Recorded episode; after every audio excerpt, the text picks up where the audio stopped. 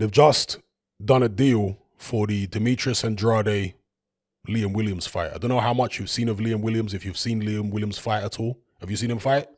Is it the guy who beat Jared Hurd? Liam Williams, no. No, no. No. Remind me who it is. Liam Williams is an English guy.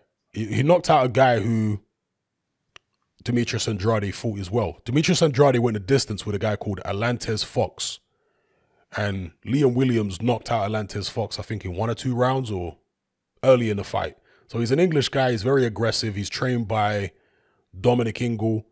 He fought Liam Smith a couple times several years ago at a lighterweight. Ah, yeah. I saw. Okay, yeah. I remember him. Very aggressive, yeah. And Liam Smith was boxing on the back foot. Yeah, I remember that.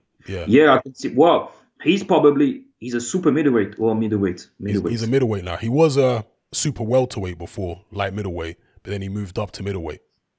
Well, he seems to be a decent puncher because I can see that he knocked out Karim Ashour, which is a French guy who went the distance with David Lemieux. Yeah. So I don't know him much, but I will definitely look at it. Well, it's sad that Demetrius Andrade, for me, is really a waste of talent. Mm. He's very talented.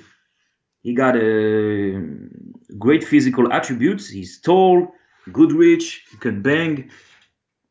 But he's only fighting what we call in French second knife. Mm.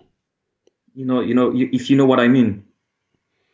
Well, like, you know, not the top opponents, not the top fighters. Yeah, we have an expression in French like second knife, you know. I guess it's because, yeah, in the kitchen you have the first knife that you use all the time. Yeah. And then you have the second knife. Like when you can't find the first, you use the second. Mm-hmm. That's the same with him because when you look at Andrade's record, he's only fighting guy that Lemieux, Jacobs has already beat. He's fighting left lovers. Yeah. That's what he does. So he's 32. He's not getting any younger. So yeah. Also, yeah, when he fights Akavov, this is someone that Saunders has already beat. When he beat Maciej Sulęcki, this is someone that Jacobs already beat. But I thought he did a better job. He did much better. But yeah, he did a better job than Jacobs did. Yeah. He did better, but if you know, people who probably say that Jacobs gave him his first loss. So. Mm. But yeah, Andrade is really. I don't know where he goes because I really think he's dangerous, but he's not fighting Jacobs. He's not nobody, and Saunders ducked him anyway. But yeah, and he better not underestimate Liam Williams. That's one thing I will say because I remember when Andrade was stuck in some promotional contract that he wasn't happy with, and he fought that guy in Germany. What's the guy's name that you fought in Germany years ago? I remember I saw that fight. Andrade looked bad that day. He looked bad in that fight. And I think he fought that guy in the amateurs as well. But yeah, Andrade looked terrible in that fight. And he looked like he didn't want to be there. You know, he didn't look interested in boxing. Jack Culcay. That's the guy. Yes, that's the guy. He looked like he didn't want to be there. But when he signed with Eddie Hearn, you could see the energy in him.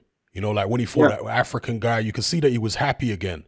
So they need to make sure that he stays in that positive mindset because if he starts coming down again in terms of his, you know, his emotions and whatever, he starts feeling negative, then his performances are going to go down as well. And I think the Liam Williams fight for that reason could be dangerous because if Andrade is not 100% mentally, then there's a chance there for Liam Williams because if Andrade's at his best, I'm picking him over Liam Williams all day.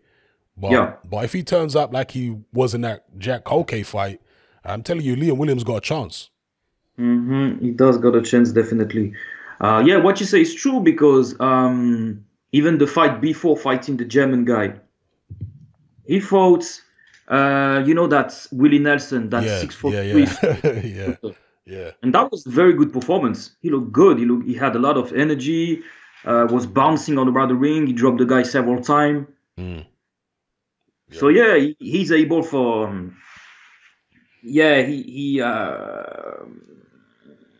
Depending where his confidence is, he's able to do the best or the worst. It depends. And Maybe that's why Eddie Hearn doesn't put him against top opposition, because he's not sure. I think he's with Eddie Hearn, right? Yeah, yeah.